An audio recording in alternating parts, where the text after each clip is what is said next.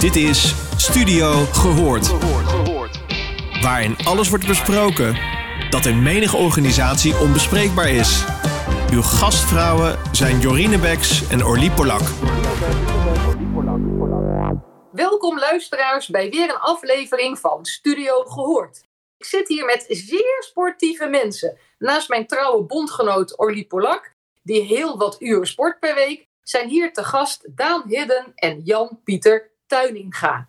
Daan is coach, adviseur en coördinator in onderwijs en sport. En hij is op dit moment werkzaam als docent, zorgcoördinator en coach van mentoren binnen het ROC van Amsterdam, locatie MBO Hilversum. Jan-Pieter is sportpedagogisch coach en adviseur en gastdocent beelddoen en persoonlijke ontwikkeling VUO. Ook is hij eigenaar van Dream Team Building Nederland en als gastdocent werkt hij bij de christelijke scholengemeenschap Buitenveldert in Amsterdam en Descartes in Utrecht. En samen hebben zij Sportbasis opgericht. Zij bundelen hierin hun ervaring en bieden training, coaching en advies voor pedagogisch leiderschap in de sport. Welkom heren, wat leuk dat jullie hier zijn. Ja, Welkom. dank je. En om maar direct met de deur in huis te vallen, want de podcast duurt 22 minuten, dus heel veel tijd is het niet, knallen we direct de eerste vraag erin. Sport en psychologische en sociale veiligheid. Hoe zien jullie dat? Ja, als ik even mag beginnen, Darren. Hoe zien jullie dat? Ja, het is wel interessant, want er was natuurlijk laatst een, een heel groot artikel, of in ieder geval nieuws, over hè, de, de bondscoach van de, van de hockeydames, die dus op een gegeven moment ontslagen is vanwege een onveilig klimaat binnen het team. En nou ja, daarin is dat iets wat ik al zei vanuit mijn, eh, ik zeg vanuit mijn Dream Team Building, merk ik dus dat ik vooral de sociale veiligheid waar ik me op richt, over gericht op nou ja, begrip en acceptatie voor de ander. Dat is eigenlijk heel kort hoe ik in ieder geval sociale veiligheid. Ik richt me vooral op de sociale veiligheid binnen teams, binnen de sportverenigingen. En daarin ben ik vooral bezig met nou ja, de acceptatie binnen een team, meer begrip voor elkaar krijgen. Zeker ook als teams verschillende persoonlijkheden en culturen zijn. Dus zo zie ik het eigenlijk binnen de sportteam. Binnen de sport waar je met elkaar dus een bepaald doel bereikt om vooral meer begrip en acceptatie te krijgen. Dankjewel Jan-Pieter. En we zitten natuurlijk met nog een gast, Daan.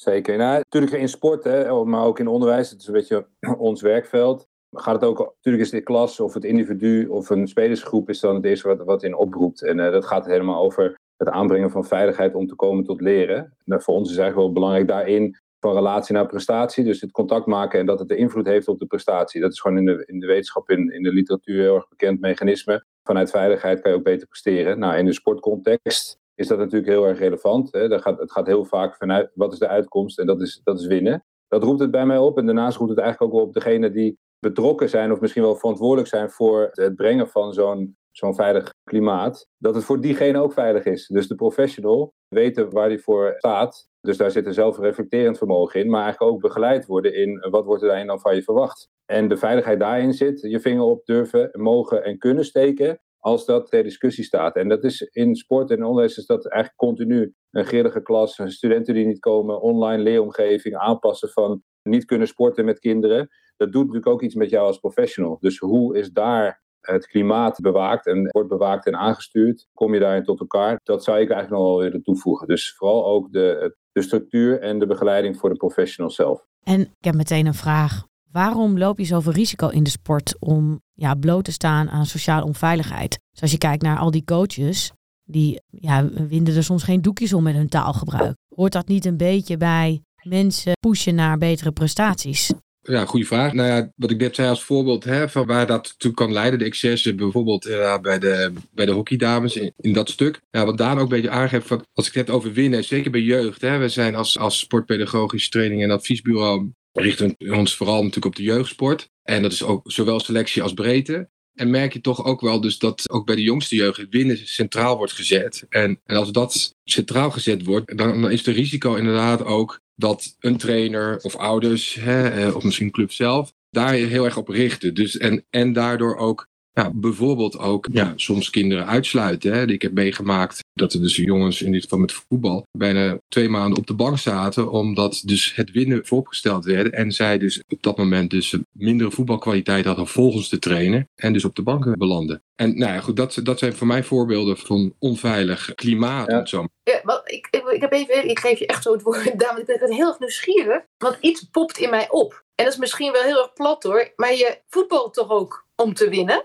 Precies. Ja, dat, dat was wat het mij oproept. En volgens mij, als ik het goed begrijp, jouw vraag, in ieder geval hoe die bij mij binnenkwam, Olly, en uh, wat er bij mij getriggerd werd, is: het is bij uitstek natuurlijk ook een, een klimaat, een, een cultuur, waar de verwachting ook voor degene die begeleidt, maar ook die het zelf uitvoert, is dat je ja, push, push it to the limit, weet je wel. Dus jezelf ook grenzen verleggen. En dat gaat ook soms op, kan op een manier gaan die in eerste instantie misschien onveilig lijkt. Maar het zit eigenlijk, het play the game, ook in het komen tot prestatie. Dat roept bij mij op. Gaat het ook over het stimuleren en het uitdagen, motiveren om grenzen te verleggen. Dat, zo kwam die vraag bij mij binnen. En wat dat bij mij triggerde was, de veiligheid voor mij zit daarin, is dat je open en eerlijk bent in het verschil tussen resultaat en proces. Dus op het moment dat je de benoemt, dus het gaat om winnen, maar hoe kom je dan tot winnen en wat zijn daarin belangrijke elementen om te komen tot het resultaat, dus het proces? Nou, daarin het bespreken welke verwachtingen je hebt over hoe voer je dan hoe voer je de training uit? Hoe wil jij gestimuleerd worden? Ken je jezelf? Helpt het als ik je ga pushen of niet? Dus dat daar open het gesprek over gaat, omdat daar in het proces dat resultaat en de uitkomst even losgelaten kan worden, waardoor het ook onbegrensd bijna je gestimuleerd kan worden.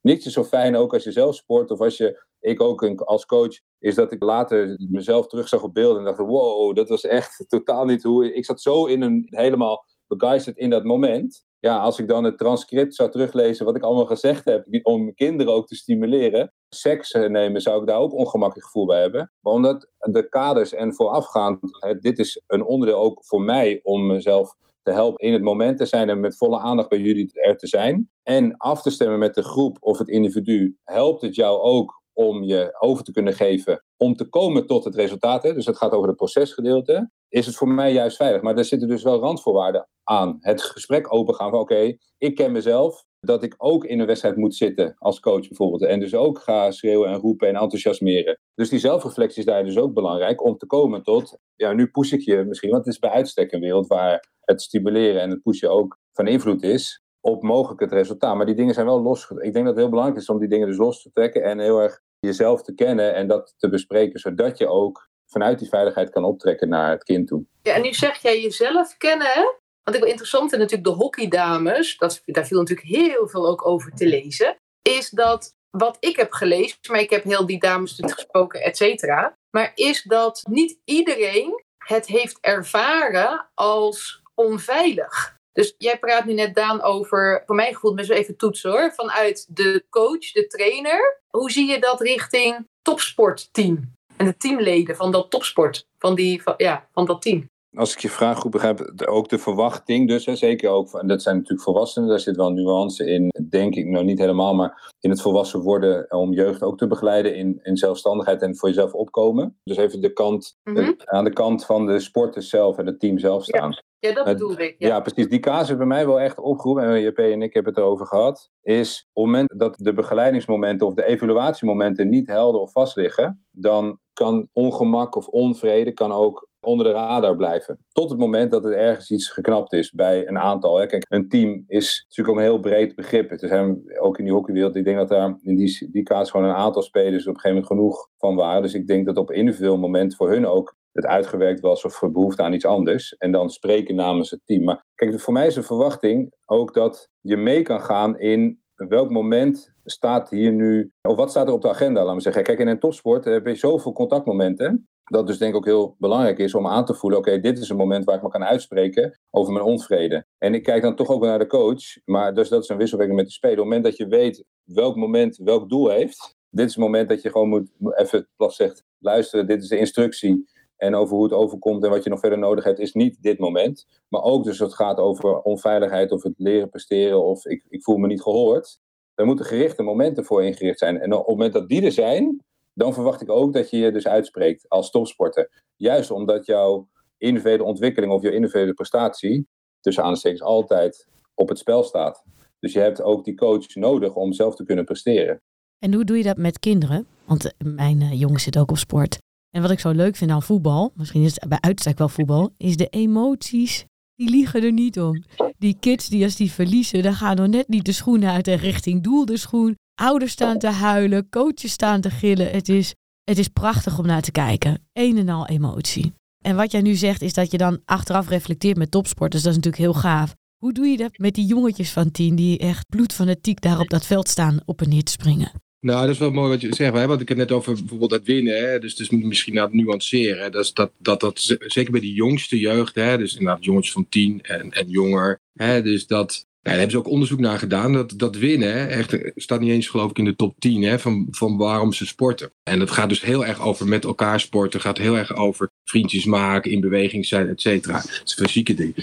En het zit, dat stuk zit vaak vanuit een trainer, vanuit ouders, vanuit een, een, een vereniging. En de, bijvoorbeeld de KVB heeft dus ook eh, voor bij de onder 8 en onder 9, dus de jongste jeugd, ook gezegd: we gaan ook geen standen meer bijhouden. Om vooral ook, en dat is niet zozeer voor die kinderen zelf, als wel voor helaas hè, de volwassenen eromheen, die dus dat heel erg belangrijk maken. En ja, het is misschien een cliché, maar plezier en ontwikkeling, dat is echt waar het zeker bij de jongste jeugd om gaat. Kijk, als je wat ouder wordt in de puberteit, ja, dan wordt winnen ja, belangrijker. Ik heb zelf ook twee zonen van 14 en 16. Waar we een ene, alle, ene hockey op een behoorlijk hoog niveau, de ander voetbal behoorlijk hoog niveau. Ja, die zitten nu op een ja, niveau of in proces dat, dat winnen, ja, dat is zeker belangrijk. Maar zelfs ook bij hun merk ik, als ze verloren hebben, ja, de balen is enorm. En dan gaat naar wat jij zegt. Dus uh, soort schoenen door, of zo, door naar de goal of wat dan ook. Sticks, weet ik veel, wat er om, om, om je oren vliegt. Maar uiteindelijk zijn ze het na een paar uur zijn ze het alweer vergeten en zijn ze alweer met andere dingen bezig. Zeker bij jongste jeugd is dat wat er vaak gebeurt. Ik weet niet hoe dat bij jou zo is, maar ja, die zal ernaar balen en er zit emotie van, van ouders allemaal bij. Maar een uur later zegt hij, mag ik bij die spelen? En dan is het allemaal eh, vaak al wel weer, weer vergeten. En dus het is ja, tuurlijk is het zo, hè, wat, wat jij ook zegt, Jorine, in de competitieve sport, hè, wat voetbal, hockey, nou noem ze maar eigenlijk, hè, bijna alle sporten wel zijn, is winnen natuurlijk wel iets wat, waar het eigenlijk gaat. Je gaat met, met elkaar een wedstrijd aan en de een wint en de ander verliest of je speelt gelijk, et cetera. Maar het is denk ik aan ons volwassenen, om het zo maar te zeggen, om dat stuk vooral, nou ja, om bijvoorbeeld dus meer nadruk te leggen op het plezier, op die ontwikkeling. En dat is eigenlijk wat wij ook vanuit hè, eh, de sportbasis en ik als sportpedagogisch trainer en adviseur ook vooral met trainers, ouders, met bestuursleden, ook vooral over hebben. Hoe creëer je dus een sportklimaat waarin, nou ja, vooral dat plezier en ontwikkeling wordt benadrukt. En daar zijn er verschillende manieren voor. Nou, dan kan je dus binnen een training kan je bepaalde oefeningen doen die, waarin je met elkaar bijvoorbeeld, hè, dus meer samen kan, kan werken. Want sport is natuurlijk ook een ideale, zien wij in ieder geval vanuit de sportbasis ook, als een ideale leeromgeving. Maar dan moet je er wel echt wel bewust aandacht aan geven. Als trainer, als coach, als ouder, als vereniging. En dat kan op verschillende manieren. En daarin is denk ik gewoon heel belangrijk, wat ik dus vooral ook met begeleid, dus een aantal trainers bij een voetbalvereniging hier in Utrecht, een grote voetbalvereniging. En daar heb ik het ook met ze over, bijvoorbeeld, om met de spelers, hoe jong ze ook zijn, om met elkaar in het begin van het seizoen is er afspraken te maken. Oké, hoe gaan we nou, hè, we willen met elkaar lekker voetballen, wat is daar nou voor nodig? Uh, de praktische zaken, maar vooral ook hoe gaan we met elkaar om? Wat vinden we belangrijk? Wat vindt Pietje belangrijk? Wat vindt Jantje belangrijk? Hè? Dus, dus daarin met dat al, hè, en dat is misschien wat Daan ook net zei over hè, eh, dat gesprek hebben met elkaar, dat dat heel belangrijk is. En dat je daar ook regelmatig op terugkomt. Wat, wat jij zegt, ik onderbreek je even, want je bent natuurlijk heel enthousiast aan het praten. En natuurlijk een heel enthousiast verhaal en ook heel herkenbaar. Hè? Heb je iets toe te voegen, Daan, nog daarop? Want anders heb ik namelijk ook nog wel een vraag die ik graag wil stellen. Nou, misschien wel een klein, of wat het mij nog oproept, of wat er bij mij gebeurt. Ik voel hem gewoon zelfs.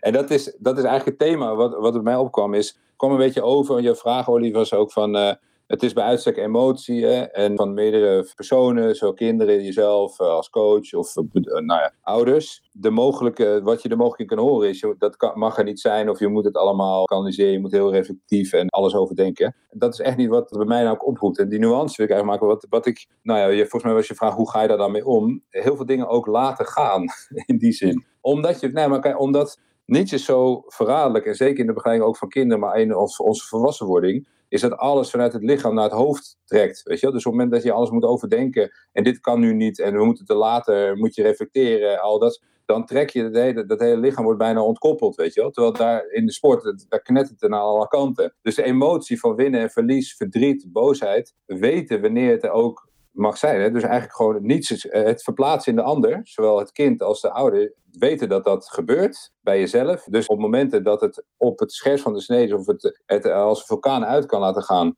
laten gaan. Eén, niet op alle slakken namelijk zout leggen. En twee, niets is zo lastig of eh, zo'n valkuil is dat je op, zoals mijn metafoor, maar de dekens op het vuur legt. Dus het vuur, het knettert aan alle kanten. En dan, dan leggen we er eigenlijk een deken op. Ja, nu mag het er niet zijn. Of nu moet je, je mag helemaal niet boos worden, want het gaat niet om winnen. Nee, dat is niet. Dus die deken weten wanneer je die neiging hebt. En voorkomen dat je deken op het vuur legt. Zowel bij jezelf als bij ouders als bij kinderen omdat dan wordt het echt zuiver, ook welke emotie er is. En die is 100% doorslaggevend voor je ontwikkeling, voor het doen aan sport. En daarmee dus ook alle goede kanten die sport in zich heeft. Dus dat was nog wel wat er bij mij oproept. Van ja, ken de ander. Dus ook en de situatie. En laat dus dingen ook gaan die daarbij horen. Ook op emotie. Op ja, goede toevoegingen daar. Want dat is, dat, ik wil ook zeker niet zeggen dat dat eh, er niet, niet mag zijn. Sterker nog, ik denk dat het heel belangrijk is met de trainers daar ook over. Die, dus, die dat heel, best wel eens lastig vinden. Hoe ga ik om met de emoties van verschillende spelers in mijn team? En dan is dat inderdaad vaak ook wel, nou ja, dus het advies, of tenminste waar we het dan over hebben. Over dus inderdaad de ruimte te geven aan die emoties. En te kijken van wil je daar eigenlijk verder? En ik denk dat het wel goed is, hè, zeker in zo'n moment dat er dus die emotie is, om dat inderdaad te laten gaan en de ruimte te geven. Maar dat is dan ook waar ik dan met trainers over heb, waarin die emoties of de onderlinge emoties nog wel eens willen botsen of ergens een soort ja, beperking geeft. Bijvoorbeeld hè, wat zij zei in het ontwikkelen of in die, in die teamdynamiek of in het samenwerken. Nou ja, dan is het goed om te kijken van hoe kan je de ruimte geven aan de verschillende emoties. Want de een heeft ja, iets anders nodig dan de ander. Dus dat is wel goed, denk ik, ook wat wij als bij de sportbaas met trainers kijken van ze meer ook die emoties of die persoonlijkheden van de verschillende spelers een beetje kennen. Dus de een heeft inderdaad wat meer een arm om, om zich heen nodig, de ander heeft heeft inderdaad wat meer stimulerend nodig. Maar die ruimte voor emoties inderdaad is wel heel belangrijk. Zeker in het moment zelf. Ja, en ik had nog een laatste vraag voor deze podcast. Wat doe je met de ambitie van de club? En ga je een voorbeeld stellen en jullie mogen in één zin daar een interventie voor bedenken. Ik ben een voetbalclub en mijn voetbalclub is heel bekend in Amsterdam en zeker bij de jeugdtraining. Ajax staat altijd aan de kant. Wij moeten winnen. Wij moeten winnen, want ons talent staat strakjes in de arena. En daar doen we alles voor. Hoe gaan jullie deze club bewegen naar een sociaal veilige omgeving? Ik begin met Jan-Pieter en dan mag Daan hem afsluiten. En dan is dat eigenlijk je advies en tip aan de luisteraar.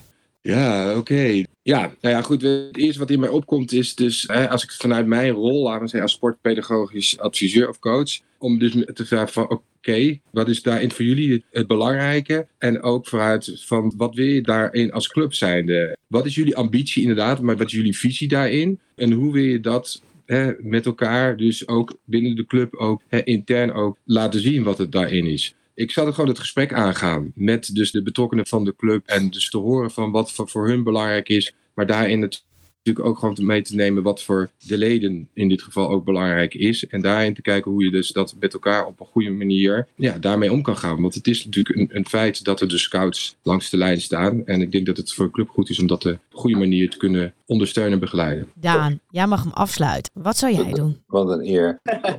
ik zit heel erg op clubniveau interventie te bedenken. Kijk, ik denk dat het belangrijk is, echt een gerichte interventies, dat een, socioloog en pedagoog een verantwoordelijke rol heeft binnen jeugdbestuur. Dat is één, om deze processen te bewaken. En in die zin het laten gaan, dit gebeurt, dit weten we. BVO's die moeten ook steeds meer verplicht worden om dit te communiceren. En voor mij is eigenlijk het belangrijkste is dat er een wat als scenario gebeurt. Hè. Dus dit is een droom, een droom ook laten gaan. Het bespreken, dat, er zat vandaag of gisteren een heel mooi artikel ook in de Volkskrant over het laten gaan van een droom niet stilleggen. Dus ook als club niet zeggen: dit mag niet, dit mag niet bestaan, dit willen we niet. Allemaal in de niet-kant zijn. Dus wel het laten gaan en ook het goed begeleiden. Maar vooral ook de wat als kant. Dus wat als iemand uitvalt. Je hebt even een heel mooi onderzoek gedaan naar drop-outs. De veiligheid en de psychologische gevolgen van als je uitvalt bij een BVO. Nou ja, die ervaring en die kennis ook bespreekbaar maken. En, en dus ook een, de wat-als scenario. En ik denk dat een sowieso pedagoog heel goed een rol kan betekenen binnen een vereniging en daar dus advies kan geven. Wat mooi. Mooi. Jorien, heb jij nog een uh, mooie afsluiter? Nou ja, wat ik net op zit te denken. Want kijk, je hebt het over topsport. En wat ik heel mooi vind in de tussen haakjes gewone werkwereld, zijn ook wel eens wat spannende momenten. We hebben het gehad over die emoties. Weet je, wat doe je als het spannend wordt? En ik denk dat we er nog heel wat van kunnen leren, ook in het bedrijfsleven. Weet je, want dat het gewoon ook een keertje kan knallen en knetteren. En dat je daarop terug kunt komen. Dus misschien is dat ook wel een goede om mee te geven. Wat denk jij, Orly? Nou, ik vind het een mooie afsluiter. Daan, Jan-Pieter, hartelijk dank. Graag gedaan. En heel veel plezier met al, eh, al het sport, hè, jullie drieën. Ik ga gewoon eh, een kopje thee drinken met een chocolade Heel goed. Dankjewel. Doei doei. Hoi hoi. Je luisterde naar Studio Gehoord. Vond je dit een leuke podcast? Laat dan een review achter bij jouw favoriete podcastplatform. Tot de volgende!